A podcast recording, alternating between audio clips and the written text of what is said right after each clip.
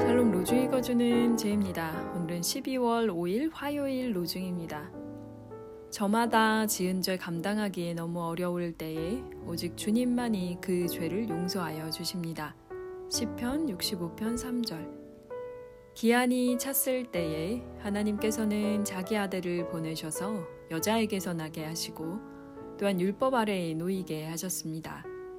그것은 율법 아래에 있는 사람들을 속량하시고 우리로 하여금 자녀의 자격을 얻게 하시려는 것이었습니다.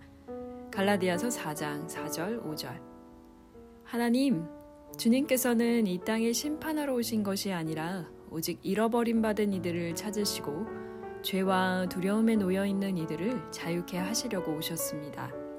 죄에 물든 과거와 우리의 지금 있는 그대로 받아 주십시오. 주님은 우리 마음보다 더 크신 분이시며 모든 죄악보다 크신 분이십니다. 주님은 새로운 미래를 창조하시는 분이시며 사랑의 하나님이십니다. 후 오스터 호이스 새로운 미래를 창조하는 주님께 의뢰하는 하루 보내세요. 샬롬 하울람